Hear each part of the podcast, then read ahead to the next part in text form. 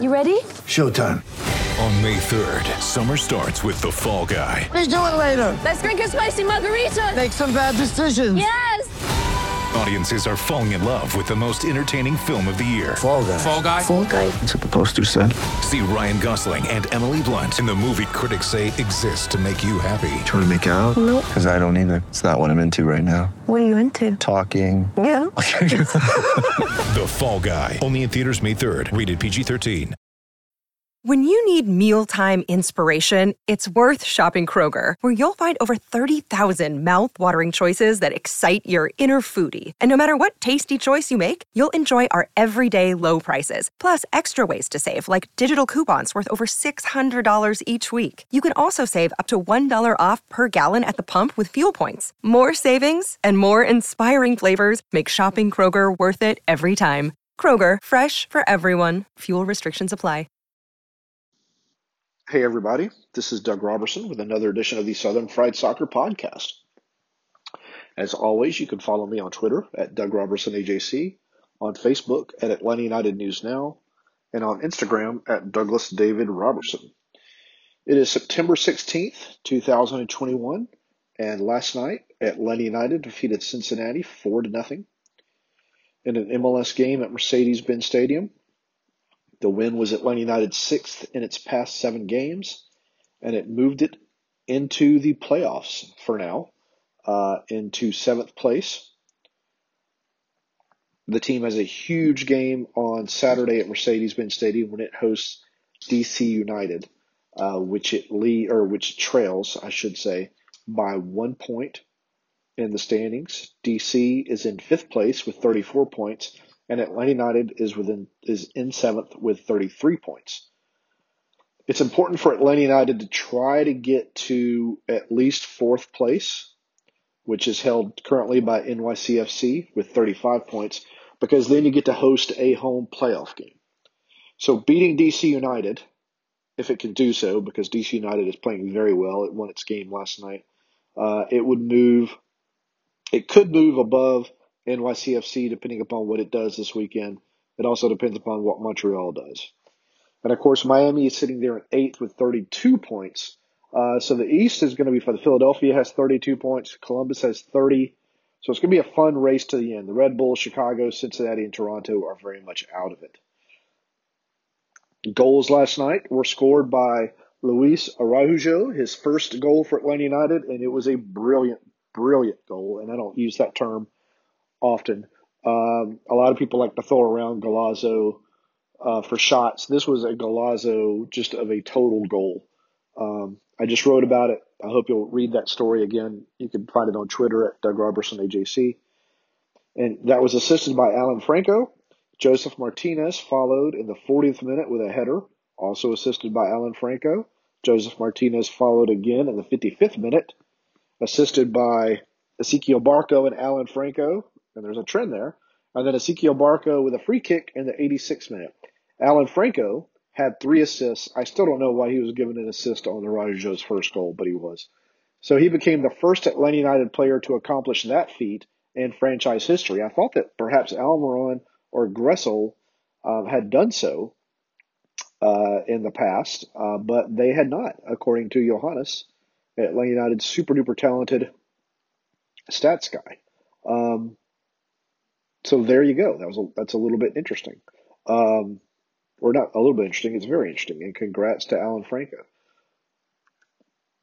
It was Atlanta United's 7th shutout this season and 2nd consecutive after it beat Orlando 3-0 in its previous game.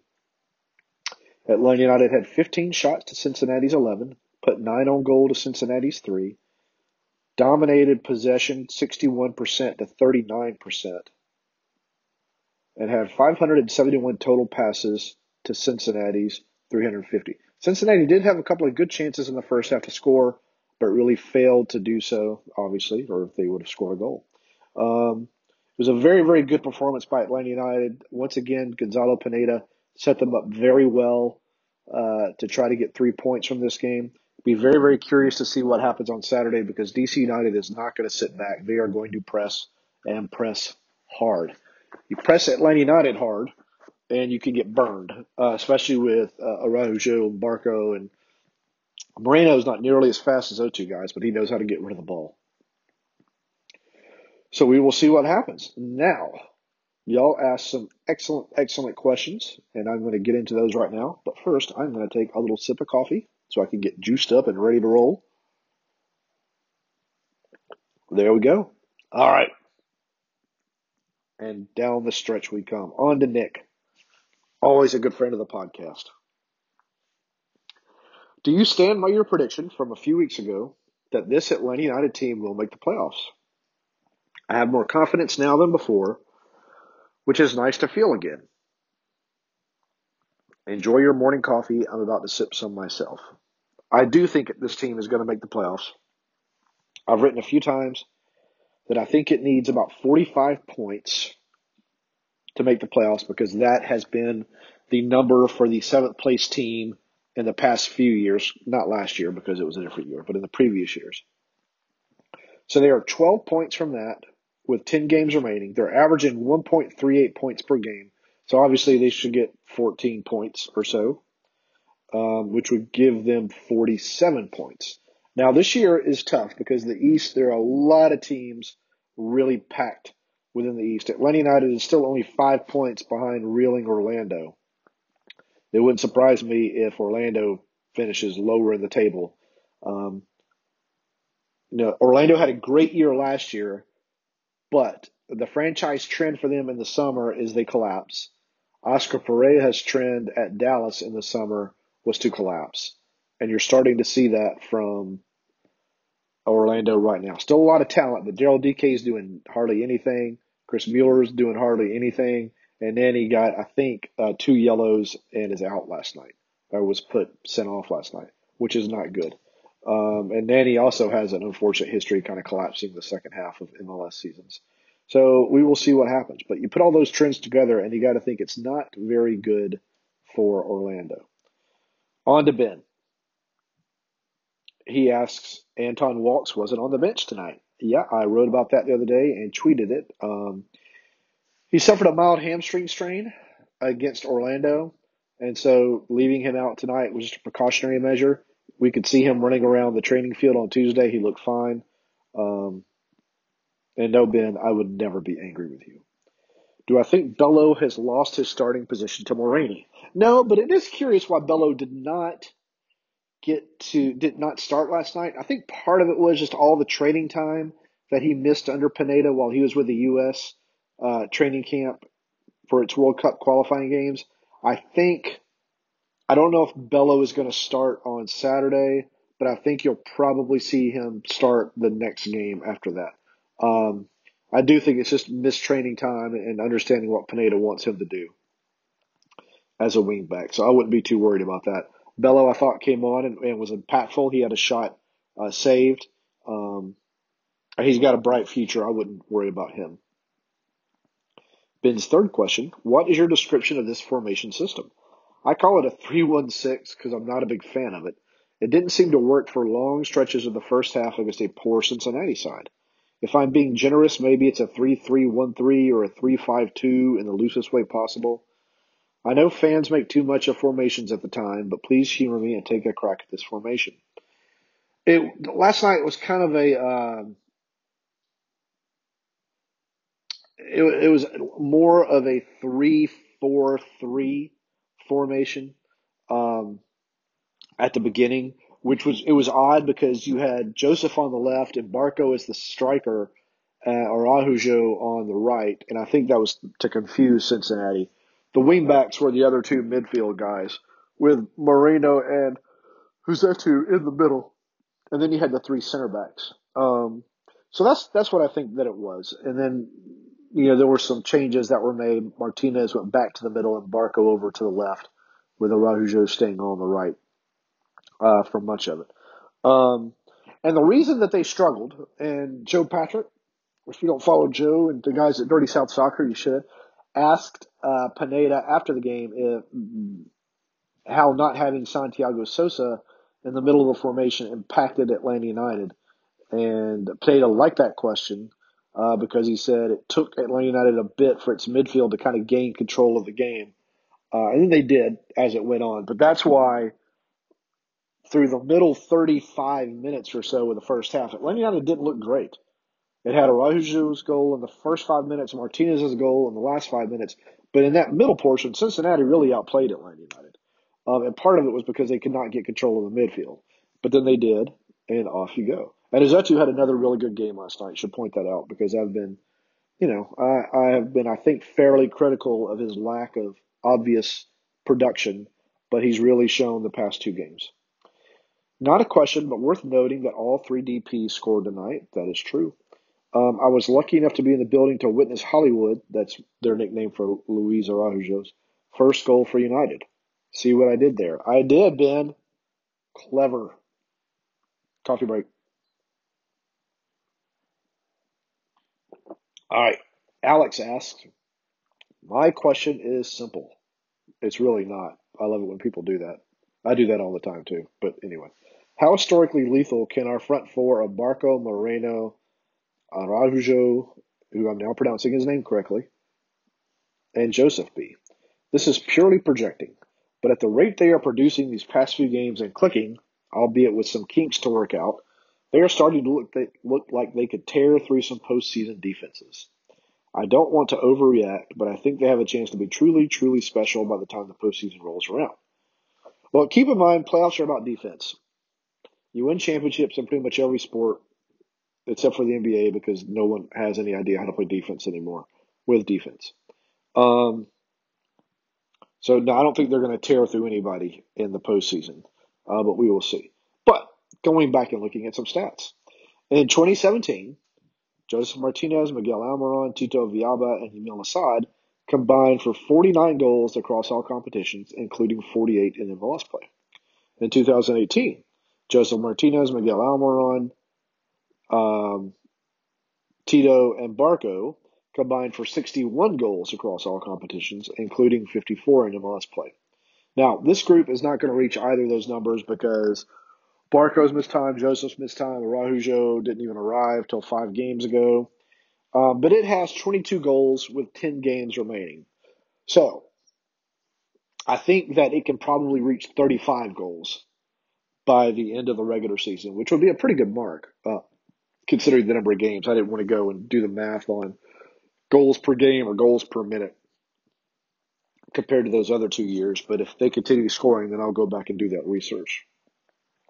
But if you put them together for, a full MLS season with, a few injuries or absences here and there, and I think they could challenge 2018. But, of course, I don't think Marco's going to be here past this year. So I don't think it's going to be something that we're going to get to see. All right, Rob asks, Doug, and this is a very, very, very excellent question or point made by Rob. So I want you all to pay attention to this if you can, please. Given the team's performance under Valentino and now Pineda, is it fair to once and for all bury the argument that the team's struggles were a front office issue and not a coaching issue? It seems like the players the front office has brought in are now doing the things we expected of them upon their arrival.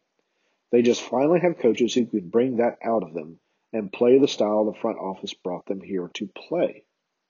Rob, that is a fantastic question and a fantastic point.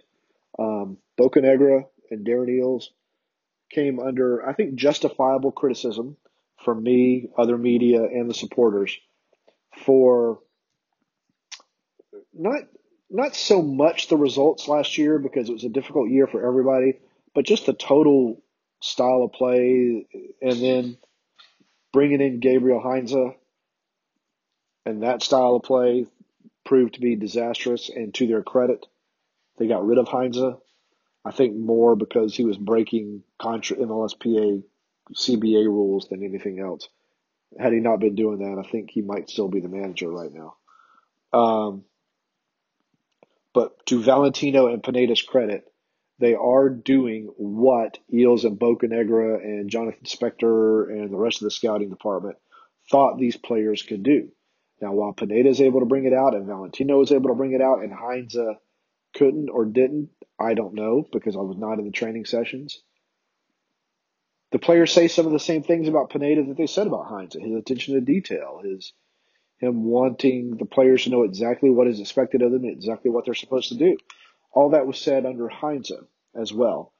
I think, this is only my theory, a difference is that Pineda seems to show that he truly cares about the players.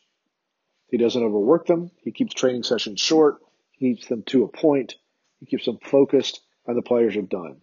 Not any of the nonsense that Heinze did with the players, with the have your phone with you at all times and training all the time and long training sessions and a lot of scrimmaging and a lot of aggressive training sessions.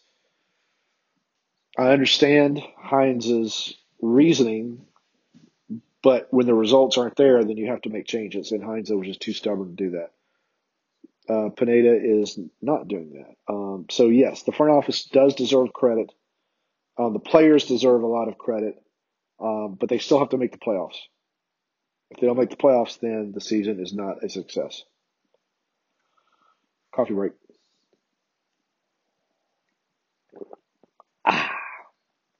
Clearly, one question will stand out for everyone tonight. What in Hades was Jurgen Dan thinking in not shooting the ball at the end there? Either the dude has the biggest mental block I've ever seen in a player or somehow thinks a 5-0 scoreline is unfairly piling on an opponent. What the coffee break? Yeah, Adam, I don't know. You're watching that and you're going, okay, he's going to shoot. Okay, now he's going to shoot. Now he's going to shoot. He's a dude that he just can't seem to get his mind to relax enough to make the right decision. He's got all the speed and he's got skill, but if you can't get your mind to settle and you can't get your body to do what your mind is wanting it to do, then it just doesn't matter. And that's the case with Jurgen Dahm. All he had to do was shoot. All he had to do was beat the goalkeeper, and instead he goofed around on the ball and got caught. So he's a nice dude. I always enjoy talking to him. I'll be stunned if he's still on this roster next year because that is money that can go to a lot of different places. Adam's next question, the caliber of Atlanta's opponent notwithstanding, it felt like Atlanta United's midfielders were working harder in part because they have more belief in what the team will do with the ball once it's recovered. They're not only quick to the ball, but also looking more downfield once in possession and finding more runners to boot. Does this sound fair? Yeah, it was fair. Valentino kind of started this, get the ball, look up, pass it forward. He doesn't want to see sideways. Martinez mentioned last night for that 30-minute stretch of the first half that I referenced before, they were going sideways too much, or implied they were going sideways too much. And it's the easy pass. It's the easy way to keep the ball. It's the easy way to rest while you keep the ball. But it's not going to lead to goals. And I think that the midfielders, a lot of this is once you start winning, once you start scoring, the belief in doing something grows. And then it feeds upon itself. That's what the team couldn't get under Heinze. It's what it had a hard time doing under interim Stephen Glass and a hard time doing under Frank DeBoer at the beginning of last year. But once it starts happening, it's a self-fulfilling mechanism. So that's what you're starting to see right now. A different Adam asks, and all these are good friends of the podcast. I want to thank y'all for your questions. Another substitute appearance for Bello. Is there an injury concern? No. Covered that before. Why will Mulraney start over him at left back or left wing back? I like Jake and he played well, but the world knows George is better. I think I covered that before. I think it's just Bello missing a lot of training time under Pineda, and I think he's going to get his starting job back. I don't know if it'll be Saturday, but I think it'll be the next game. Also, when we go up 2 or 3 goals, do you see how the key attacking players get more selfish? I didn't start to notice that last night. Barco held on to the ball a lot. Moreno did too. But, when you're up 2 goals, I don't blame the guys for trying to, attack, be creative, kind of show what they can do. Is it a concern they get selfish that quick? No, I don't think it's a concern. Is it a concern if they don't get one? No, I don't think it's a concern. I'd hate the pressure to put Marcelino in a slump when the team is performing so well. I wouldn't worry about that. And he says he's looking forward to the next episode of A Cup of Doug in the Morning because he renamed my pod. If you can figure out a way to get soccer into that, then I'll talk to the bosses. But I don't think they're going to rename the pod from Southern Fried Soccer to A Cup of Doug in the Morning. All right. Another sip of coffee, and we'll get on to the next question. Fong, friend of the podcast, asks, is it just me, or has Moreno looked worse than he usually has in the past few games? I know the spotlight isn't on him anymore, but he just seems to lose the ball a lot, and I haven't seen any of those beautiful long balls that he likes to play. I think part of that is just a change in tactics and the emergence of Barco and Araujo. Moreno doesn't have to carry the offense anymore, as he did very well for a few games under Valentino, because he has teammates who could do it. Moreno has looked a step off speed-wise. He's never been the fastest cat, and he looked fast in the preseason, but since then he looks like he's running with weighted boots at times, and I don't know why that is, but it is, and that could also be part of it too. It's a long season. He's played a lot of minutes. It may be time that he needs a break, maybe not against DC, just to rest his legs a little bit. I know they have the 2 weeks off, but still, it adds up, and then it's hard to get rid of. But looking at his stats last night, because I haven't actually dove into the box score too much, Moreno did have a chance created. He did win 4 fouls. He completed 83% of his passes. Brooks Lennon led the team with 3 chances created, which is interesting because I don't remember any of them. Not to say they didn't happen, obviously they did. Alan Franco had 3 assists, but was only credited with 2 chances created. So there you go, MLS. If you could solve that one for me, I'd appreciate it. Barco led the team with 6 fouls, 1. Araujo, once again, led the team or tied for the team lead with Brooks Lennon with 3 tackles. So there's some of the key stats. Andre asks, where would the 5 stripes be if Pineda was hired to begin with? It's a rhetorical question, but let me explain my larger point. Back in the offseason, my brother and I were kicking around ideas for the new manager, and he brought up Pineda. His reasoning was, before we get back to trying to conquer CONCACAF and the larger soccer world, we need to focus on MLS. In the interim period before we hired Pineda, we kind of publicly went big game hunting for both manager and DP and struck out. Atlanta United came in with grand aspirations of being a global club and has currently only reached the top of MLS.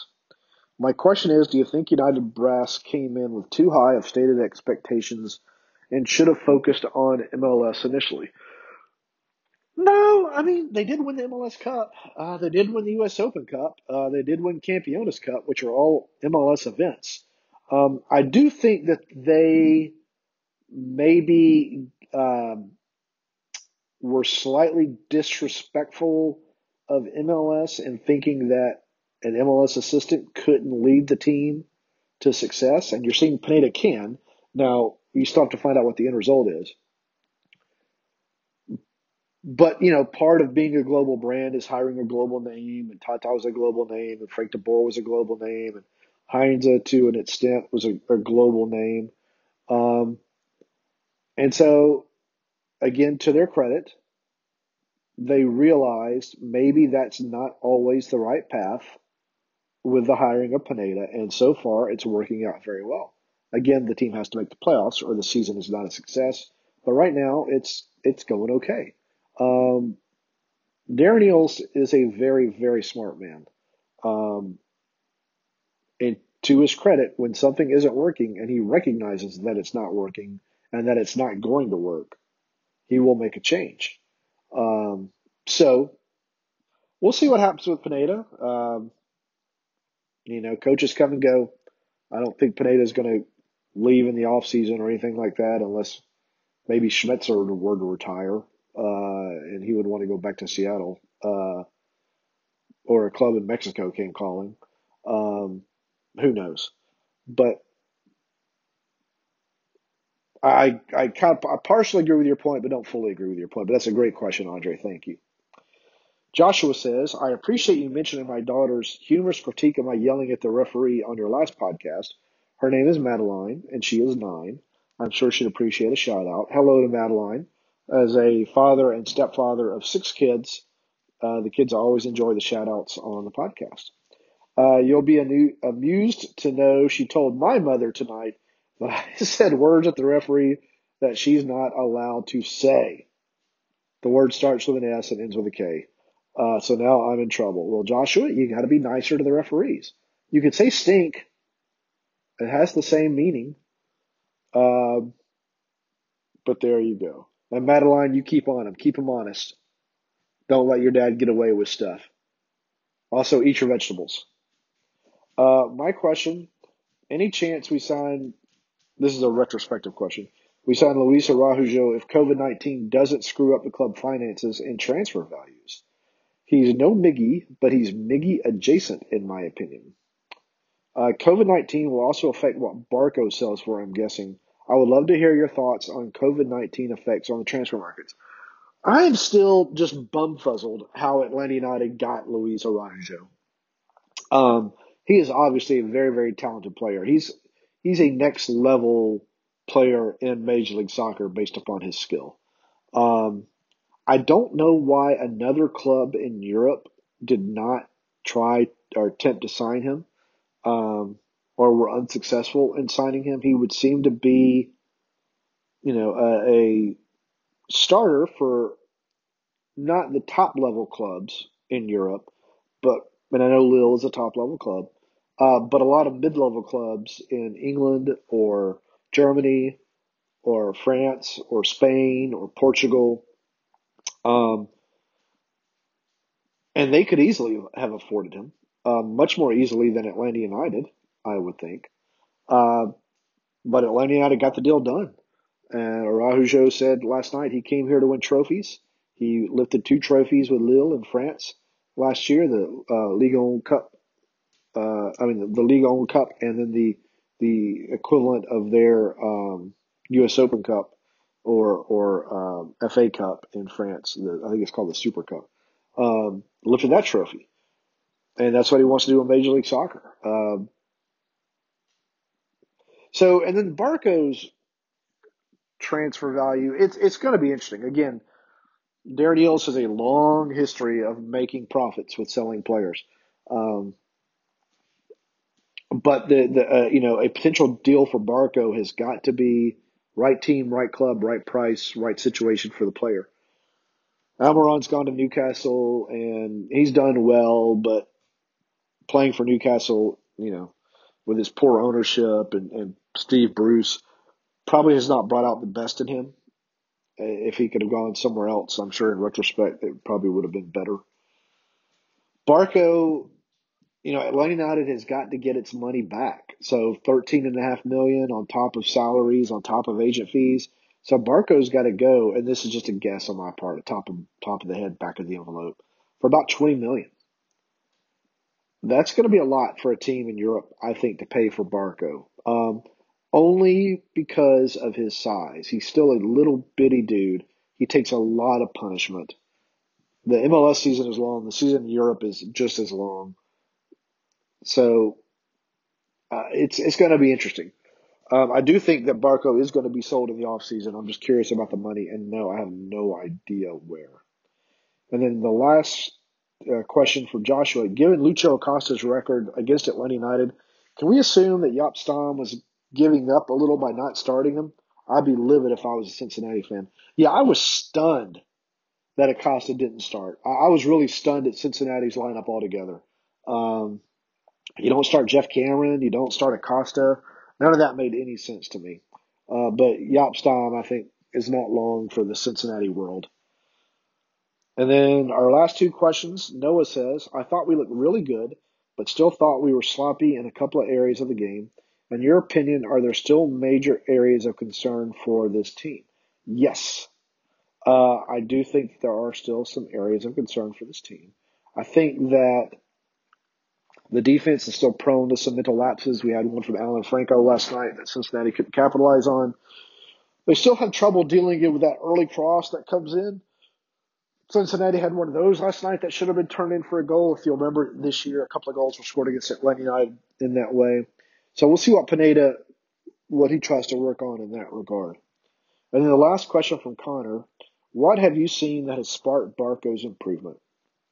And does his good play recently change your mind about the ceiling for the team this year? I don't know what has sparked Barco's improvement, but he is definitely a much, much, much better player. He's faster, though he still led the team in fouls won. He doesn't look for those fouls as much anymore. He tries to stay on his feet. More importantly, he outruns defenders.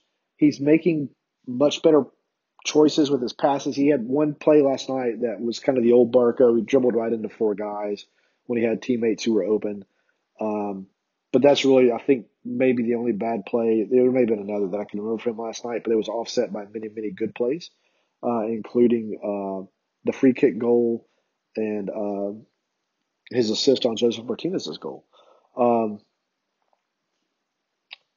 And he does not stop running. He gives effort all the time. And that's just something that coaches want to see. And, I mean, I'm going to write about this, but Pineda said he worries about Barco in training because he just, from the first whistle to the last whistle, he does not stop. So Barco deserves a ton of credit. And I've been fairly critical of him, I think, in his past. But he's a more mature guy now. I think he understands that he can't just get to Europe based upon name and transfer potential value. He's got to show results, and he is showing results. He has career highs in goals and assists. His effort is just off the charts, and so credit to Barco. He is doing what he needs to do to get that move to Europe and to get Atlanta United winning. And that is going to wrap up this podcast, a little longer than usual because y'all asked some great questions, and I thank y'all again for that. As always, you can follow me on Twitter at DougRobertsonAJC, on Facebook at Atlanta United News Now, and on Instagram at DouglasDavidRobertson. Just a personal note, I was really sad to see or to read about the death of Norm MacDonald. I've been watching a lot of video clips of his. He was one of my favorites. I loved his deadpan delivery. I loved his wit.